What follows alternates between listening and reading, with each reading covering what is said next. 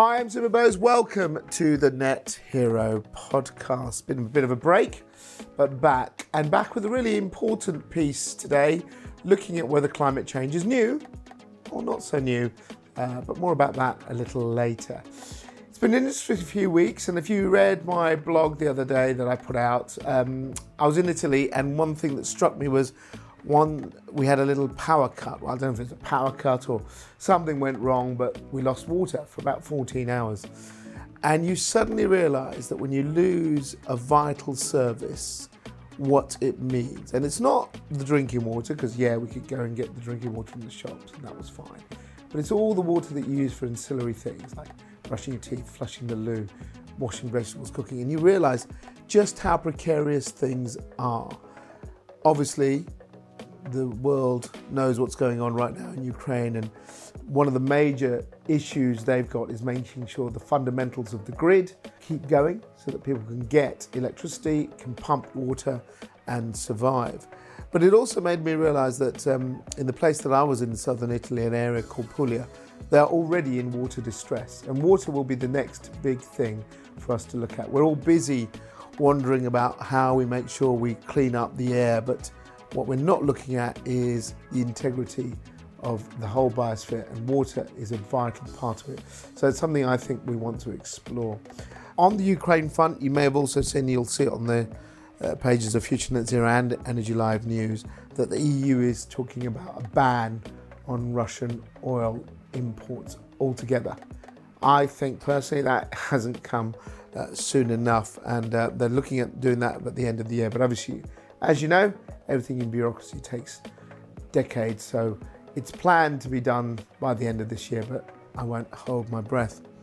And talking about the politics of all of this, Tony Blair has piped up, and again, it's a story you can read on our platforms, looking back at what happened, and he's basically said that uh, the situation in Ukraine really proves how Western European powers didn't keep their eye on the ball when it came to energy security, because uh, Ukraine was invaded in twenty fourteen. We all seem to ignore that Crimea was annexed then. And Blair wrote a very interesting piece where he basically said that that really should have been the trigger for improving energy security and creating more energy independence away from Russian oil and gas. And that has continued to happen. So this week we've had Boris promising, as he does with his bluster, let's build a nuclear power station every year. I, again, I hold my breath on that, but it is vital that we do start to use our own energy resources, and that means building nuclear. And I know a lot of people disagree with me on that, but that's my fundamental view. We need that nuclear baseload, and we need to make sure that we're building more offshore and onshore wind at the same time. The net zero argument, many say, with what's going on with the prices spiking, is getting weaker. I say it's the other way around. I think it's getting stronger, because if you don't build your own energy security right now, how are you going to prevent the things that are happening in terms of geopolitics? Yeah, the reliance on awful regimes for oil and gas. So this is something that I think brings more gusto to the net zero argument rather than less. So that's about it. There's plenty of other stories you can check out on uh, future net zero dot com and Energy Live News, because there's been a lot of news happening, and some great stuff around the Big Zero Show, which I'll mention at the end. But on to this week's podcast, and it was a, a really interesting chat with uh, one of the researchers at the Hadley Centre, which is a climate science research centre run by the Met Office. And funnily enough, decades ago, uh, I did a documentary for the B B C looking at climate change way back in ninety-eight, and I visited the Hadley Centre.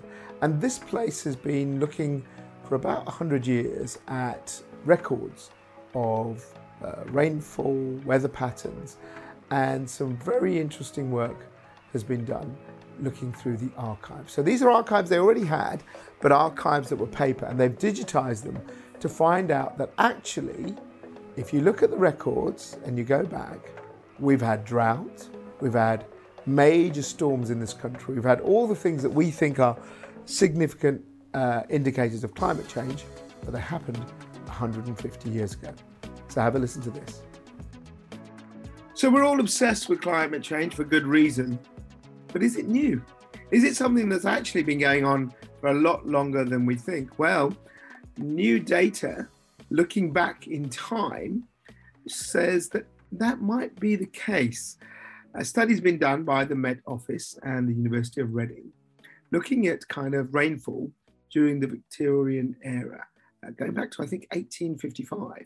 So it's looked at one hundred thirty years of what's going on, and it's found some very interesting things, including that extreme weather may not be as new as we think.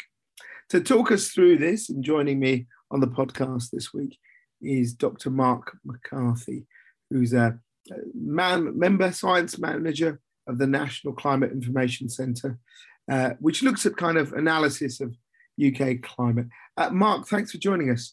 Hello. Just before we start, uh, people have heard of the Met Office, but what exactly is the Hadley Centre in the Met Office, which is quite a sort of major part of all our climate science, isn't it? Yeah, so for its full title, it's the Met Office Hadley Centre for Climate Science and Services. So the Hadley Centre's aim, uh, it's, it's part of the Met Office, but it's to provide climate science to uh, U K government, to people, to organisations, basically to help them make better decisions around climate change and the potential impact of climate change to themselves, and also provide that sort of policy relevant science to government to support their involvement in the um, global and the, the international response to climate change. So in terms of kind of, you know, when we as businesses or members of the public, when we see legislation, it's based on data, and particularly data on climate. A lot of that comes from, from Hadley, does it? Uh, yeah, so our research really covers a, n- a number of aspects. So monitoring our changes to climate. So we have observational data, in some cases, as we'll come to, spanning centuries, um, uh, looking at determining the causes of observed variability and changes in our climate, and therefore what that means for the risks that we're exposed to as a society, to both to weather and climate, and, and then helping work with uh, users to sort of develop effective approaches to, to how they might manage that, that risk. So it, it's very much a uh, research-focused organisation, but collaborates. Yeah. We collaborate very closely, uh, both within the U K and internationally, on what is very much a global challenge. Before we talk about this specific um, study, I mean, I we were talking before, before we started recording that I, I, when I worked at the B B C, I actually went to the Hadley Centre many, many moons ago, um, in, in the late nineties, doing a story about climate change at the in the early days of all the stuff, El Nino and things like that. W- what's the difference between climate and weather? Because that's the thing I think a lot of us struggle with, because, you know, you get massive sunny periods and oh my god, the climate's oh it's all changing, and then you get rain. It's oh my god, it's but is that weather? What what's the difference? How would you scientifically tell us, for lay people, to understand weather and climate? Yeah, uh, well, there there are a number of analogies actually, and uh, one of those is sort of so weather is you know what we're experiencing day to day, and it's about timescales, uh, and climate is about what is the collective weathers that we experience in a, in a particular place. So sometimes that's described as, you know, the sort of the, the average of the conditions in a particular area, and uh, uh, or that sort of thing. But one analogy is sort of weather is like what you're wearing today, and climate is like your wardrobe. Right. Well, my wardrobe's well out of date. So. and and in terms of climate, can we be sort of specific in, in the stuff? Because obviously, I, I you know I'm, I'm old enough to remember the T V weather where they used to stick the little magnets on the board, and then they'd say, "Oh, yeah, we've got some cloud coming in." It's now brilliant. You know, the apps much more accurate, can tell you within kind of you know half an hour to fifteen minutes even of when rain's due. All of the data that we get to give us our sort of weather now, is that really coming because we've got better science, better satellites, that sort of stuff? Yes, I mean, it, it has been an endeavour spanning decades and centuries to, to develop and improve the science that underpins both weather prediction, but also um, climate science. So climate science is also not, uh, some would think of as a relatively new discipline. It, it's not actually. Uh, the sort of foundations of climate science really go back to the um, early nineteenth century, the early eighteen hundreds as well. And there has been very rapid development in both our capabilities for weather and climate in the last few decades because of the emergence of, of digital science, the capabilities of supercomputing, uh, and the observational capabilities. So the fact that we have uh, a much richer sources of observations than we've ever had in the past. So observing the Earth from space, the satellite yeah. observations, but yeah. also being able to mount equipment on everything from aircraft from uh, to ships across the the oceans, to exploring how uh, individuals uh, um, can contribute their data through back garden thermometers and that sort of thing. So in terms of where we are into, before before we look deeper into kind of where we were in a way, um, one of the things that's always struck me is that, um, you know, whenever you do stories about weather and, and particularly with climate, it's a very kind of emotive thing. You know, they always say the only thing that you can, if you're, if you're a foreigner, you suddenly arrive in Britain, the first thing to talk to is about the weather, right? Now, you said that it's gone back a, a long time. Why do you think we're so obsessed? Is it because we're, we're an island? I mean, yes, that, that, I mean, that, that could have something to do with it. Yeah, we are an island nation. Uh, and also because of our geography and where we're located, we're sort of, the U K sits under what you might describe a battleground of weather systems and weather yeah. types, because we're, we're sort of nestled between the Atlantic Ocean to our west, and we've got the continent, the Eurasian continent to uh, our east, the Arctic in the north, and, and the tropics below. So uh, the weather the, and the variability that we experience in our weather is a sort of consequence of that, that sort of the battleground and the vagaries of which of those components uh, are dominating on any particular day or, or week. And so I, I guess that that sort of variability in our weather has meant that that we're always susceptible to those vagaries, and therefore we've yeah. always had that sort of strong interest in, in, in being able to understand that uh, and particularly to be able to predict it and to forecast it. And uh, so the development of weather forecasting is, is a science. You know, the Met Office was founded in the eighteen fifties. Primarily, the purpose was to save lives at sea and to provide maritime forecasting yeah, for shipping yeah. uh, and developing that since uh, and realizing that all aspects of our society and sector have some Uh, sensitivity and some vulnerability to weather. So uh, the more forewarning and the, the the better capabilities we have for preparing people for, for those situations, the better. So let's look at your study. So in essence, you, you look back and you talked about just then about when the Met Office was formed and, and, and due to kind of, you know, the needs for, you know, a seafaring nation to know what was going to happen. How did people start noting weather? You talked there about what we've got now, satellites and all these things, but I suppose in the old days, if we go back to the eighteen fifties, which is where you were looking, what did they do? Did they ca- catch it in beakers? Did they have people sitting at, you know, I've seen movies where people are sort of standing on top of cliffs and waiting. I don't know if that's true, if they did all that, but how how did they yeah. record this data that you've looked at? Yeah, uh, well, actually, I'll, I'll go a bit a bit further back first. In the, that sort of, as we just discussed, you know, we've long had that fascination of weather, and some of our earliest records of what the weather conditions were like come from, you know, diaries and and people recording the information. And uh, wow. uh, some people would record that quite systematically, um, and and others would just cloudy today. Yeah, yeah, yes, exactly. Uh, but particularly noteworthy when there were weather extremes, you know, and particularly damaging storms or floods. Uh, uh, we'll have sort of documentary evidence of, of those extremes in the far past.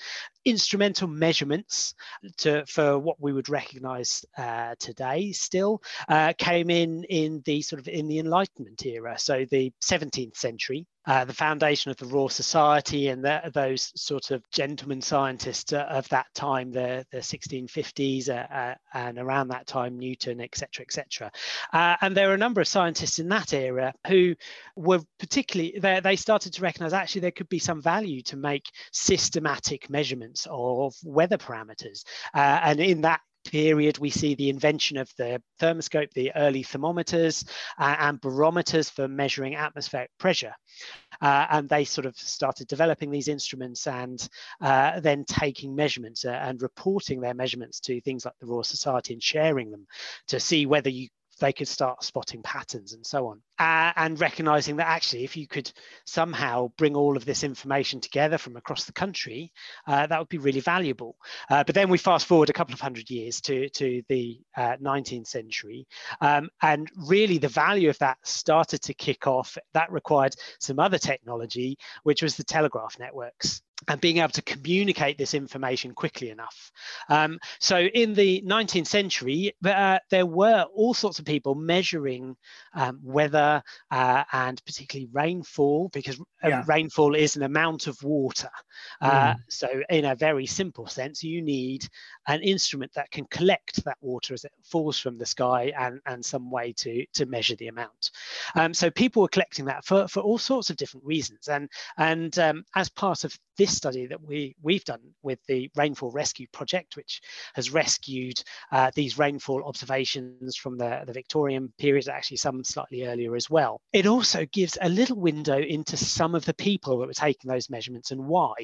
Uh, so, for example, Cumbria had uh, a really quite a good network of um, rainfall observations back in the sort of mid nineteenth century, so eighteen thirties, eighteen forties onwards. Uh, and that sort of bubbled up from the mining interests and the industrial interests there, there right. um, at the time. So you had all sorts, of, uh, and we find, you know, looking in those records, there's lots of clergy do it as well as sort of part of their, I guess, their, part of their, their sort of community function at the time. So it's quite interesting sort of seeing the different reasons people were for a number of reasons. Different groups, communities, sectors of society were recognising there was value in collecting some of this information and, and recording it. Um, you also see some sort of, they're, they're popping up along the developing rail networks as well. Uh, so there was sort of measuring yeah. the, the rainfall uh, along those. So you can sort of see why many people, even back then, were were recording this information, and thankfully, you know, uh, were uh, noting it down, writing it down, and sharing it, so that Uh, that information um, has survived the test of time. So it was never lost, uh, and our recovery project was taking this collection that existed in the Met Office archives, uh, but they were on paper form. So this project and the activity was about bringing that information out of the archives uh, and back into a digital age and making it a value to twenty-first century science. When you talk about the people, um, before we talk about the findings, I mean, you said a little bit about that. These weren't scientists, really, were they? They were just, you know, like you said, Vickers. It's very different to what we see now, because I'm not the sort of person who'd go and see and stick a beacon and go, how much, how many millimetres, right? I'd leave it up to people like you to do that. But it was very different in those days because, as you said, science was a thing that a lot of just ordinary members of the public took part in. Yeah, well, it was a very different era. So uh, um, science wasn't a professionalised quite in the same way that it is today, uh, um, and so the, the sort of the term scientist, which is generally attached to professionals these days.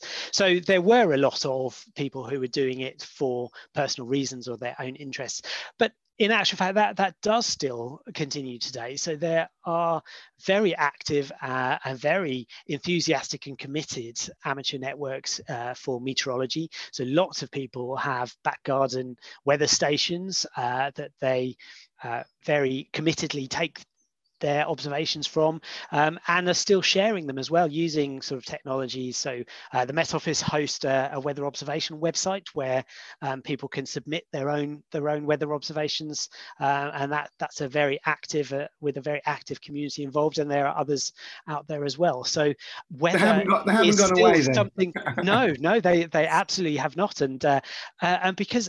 I guess, uh, and being a meteorologist uh, myself, you know, it, it, it's a it's a science that that has developed over uh, over several centuries, um, but it's very tangible. You know, you can interact, you can step outside yes. your yes. your back door, and, and you can, even if you don't have a garden, you you know, you can interact with it, you can see it yes. playing out. So um, it is uh, accessible uh, uh, to some degree. So looking at the stuff that you actually found, you know, the the records. Um, you know, most people would think that climate change is a modern thing. You know, we, we have the extremes of it's really hot or it's really dry or there's so much rain now, and it's all to do with climate change. But that's not necessarily what, what you found. You found records that sort of show this variability way back when. Uh, yeah, that's absolutely right. So an important aspect uh, and the motivation for this type of work is, is in order to be able to quantify and understand the risks of, of climate today and in the future, we we also need that context of the past. Uh, and for the U K, because as we discussed previously, we have a very variable climate, uh, we need as long historical records as we can to, to really sort of pick out some of these, these extremes. But we can separate this into sort of two components of that aspect. So there's what we would uh, generally refer to as climate variability. Uh, so this is the, the variations in climate primarily from natural causes and the vagaries of uh, the Atlantic Ocean and the Arctic and how they're influencing our weather and climate in any particular um, period of time. And some of those changes can be quite slow as well and sort of uh, over years or, or decades. And then we have the sort of climate change, which is usually used to refer to the human-induced changes in our, our climate that we we're seeing as a consequence of greenhouse gas emissions uh, that that we have been making since you know, the, the Industrial Revolution, but but uh, uh, much more so in more recent decades, the, the twentieth and twenty-first century. And so to be able to put the impacts of climate change from uh, human-induced climate change, we, we sort of need that understanding of the variability as well. And so, for example, we are picking up this extension of our, our rainfall records with these Victorian data is certainly picking up some really interesting extremes and throwing more light on those. Uh, so the driest year on record for the U K in our new data set is now eighteen fifty-five, for example. Um, we picked up some uh, extremes in the eighteen forties as well. But the, the difference between the two is, is the climate change and uh, how we think about climate change, uh, one of the impacts will be is uh, are the extremes, um, but climate change isn't just about the record breakers uh, always. It's also about how we're how we're loading the dice. Uh, for, right. for an analogy. So although extremes have happened in the past uh, and uh, even looking way back in the past, we can see you know, some exceptionally wet periods, some exceptionally dry periods. Um, and what we when we compare to the present day, so let's take, for example, uh, November, December, uh, early winter of eighteen fifty-two was a period of exceptionally wet months back then. And in the general context of the, the sort of hundred years around that, really exceptional period. But when we look at the modern period, we're sort of seeing that it's more often, it's more frequent that we can see rainfall amounts close to or, or, or even above uh, what was observed in those extremes. So oh, okay. uh, it's, it's that case of we can see extremes in the past, but are they happening more often? Uh, and what does that mean for the sort of level of flood defences that we, we might need to, to make sure that we are protecting our communities from um, these sorts of extreme events?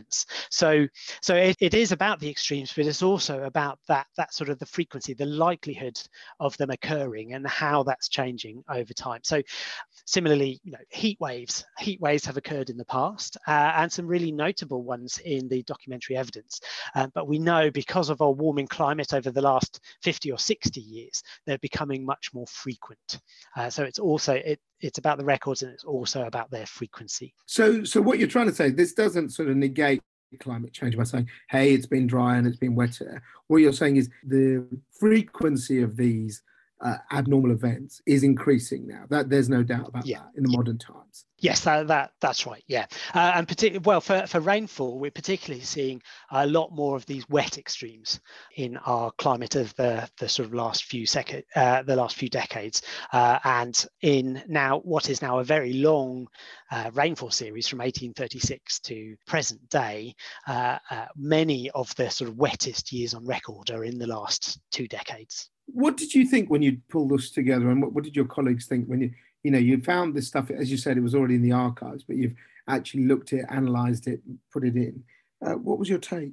I guess there are, there are several take. I mean, we we were blown away by the project and the ability to get these data digitized and, and to make them available. I mean, they're, the the project started two years ago, but we've still, the data themselves are as valuable now as when the measurement was made sort of one hundred fifty or more years ago. That in itself, I find personally quite, you know, it's it's amazing. It's sort of, I'd like to think back, these these people who are making these measurements, I wonder if they had any perception that the, yeah. that the, the work they were doing would be so valuable to twenty-first century scientists and will continue to be so for future generations of climate scientists for for understanding. So so there's that element of it, uh, and, and sort of having that connection um, to our past weather, which is, you know, for, for a meteorologist is, is really quite quite remarkable. But I think with all of this work as well, it's always sobering Uh, to then, even when we are doing this, you know, uh, as you just said, none of this work is overturning our fundamental understanding of climate change as it's happening today, and the fact that that is a major uh, global challenge for us to, to try to address. So this new research is providing really valuable insights, uh, and um, the data can feed into further research to, to, to understand our vulnerabilities and the risks associated with these sorts of extreme Uh, events, and particularly hydrological extremes, but it's still supporting our understanding uh, and the scientific understanding of climate change of the last sort of fifty to one hundred years. Would you say, before we sort of end up, that um, it sounds like it's, it's, it's fascinating data, but what use is it for us now? What use is it for the businesses, the politicians, all the people you mentioned right at the beginning? What will this add? Is it just giving you a better spectrum of data to work from, so hopefully your predictions are better in the future, or or, or what is it?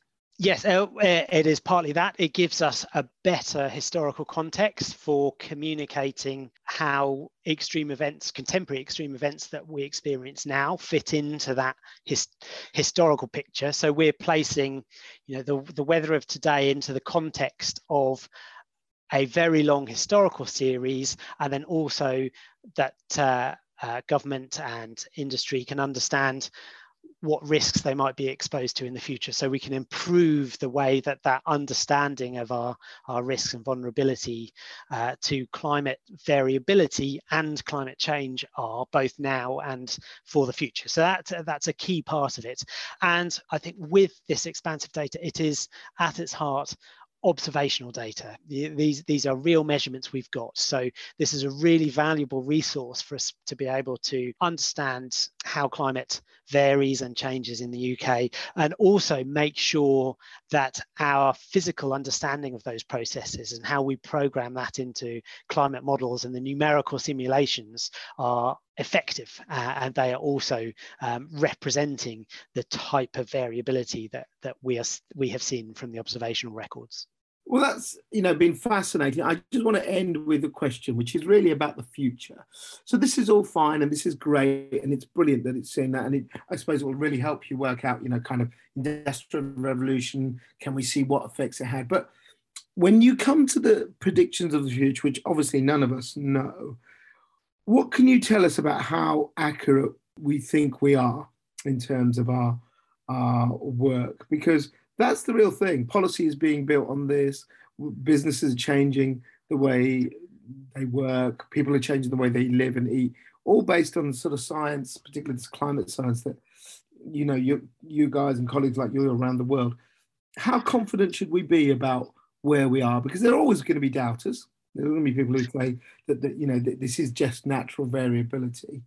Yeah. What, what would you say to that about kind of the robustness of of these predictions that we make today?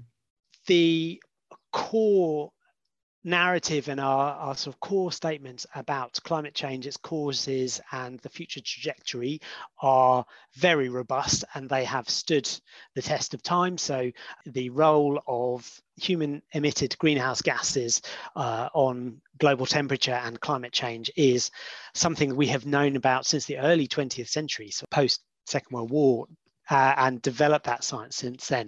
Uh, and that's very robust. Uh, and the where obviously any good science is also founded on exactly the levels of confidence that we place around things. So one of the key aspects of that for the future is what trajectory our future emissions are going to take. Uh, and so that's a, yeah. a very core yeah. point for, for how we approach that. So for future projections, we use uh, a range of scenarios of future emissions uh, to explore the possible future worlds we might experience, depending upon uh, what sort of socio-economic futures we undertake. Um, and so the the science that we develop is is actually very heavily bounded in those statements of confidence and uncertainty uh, in what the future means. And so the work for interpreting that information, it's a conversation, it is a two-way um, process in order to be able to interpret what that means for how a particular sector or a particular, whether it's a, a company or, or government, um, would respond to, to those particular risks. So the science itself is very sound, is very robust, uh, and part of that robust science is also communicating uh, that confidence level that we have around those particular statements. Mark, it's, it's been an absolute pleasure. Looking at where we are now, you know, we can be very doom and gloom. Before we go, are you optimistic that we can make the changes? You know, has this kind of, you know, look back in the past hopefully inspired your your view of the future? Yeah, absolutely. Well, in terms of the optimism, you know, what what we decide uh, now, uh, and we have the opportunity to uh, uh, make decisions to affect the uh, to reduce the risks um, from future climate change. So we can still affect change, and that is uh, absolutely still still possible. And so the work we do, whether it's building a clearer picture of the history, historical climate and historical climate changes, to the development of our, our computer modelling, that work is all to support society and th- that decision-making process to, to help inform how we make those decisions, uh, both now and in the future. Mark, it's been absolutely fascinating. Thank you so much for joining us on the Net Hero podcast this week. Okay, it's been great to be here. Uh, Mark McCarthy there from the Hadley Centre at the Met Office. And uh, that research is out there. You can have a look at the Met Office website, and I'm sure you'll be able to follow that programme. But it's really interesting, you know, in conclusion, climate change happened, but it's happening faster. And that's where uh, these weather incidents are happening with increased frequency. Uh, before I go, we are now just over a month and a bit away from the Big Zero Show. And pretty much most of the content is up there. So if you have a look at big zero show dot com, you'll see what's going on. We're down to the last, I think, twenty tickets. So get yourself registered if you haven't done so. It's free. And if you'd like to sponsor, then do get in touch. Uh, we've got plenty more coming up over the next few weeks. We'll hopefully be talking to a team in India. In fact, not a team, a husband and wife couple who just decided that the beach was so filthy, they'd do something about it. And after two years, they cleaned about eleven thousand tons of rubbish on the beach. So that's an interesting story. And we'll be bringing you our feature, long-awaited feature, very soon on Claire Patterson. Keep subscribing to the podcast. Thank you very much for supporting it. See you next week. You've been listening to the Net Hero podcast with Zimmer Bose from Future Net Zero. Visit our platform for all things net zero. And if you or your business is doing great things on the path to net zero and want to be featured on the podcast, email net hero at future net zero dot com. Follow us on social media. future net zero dot com. Better business, better planet.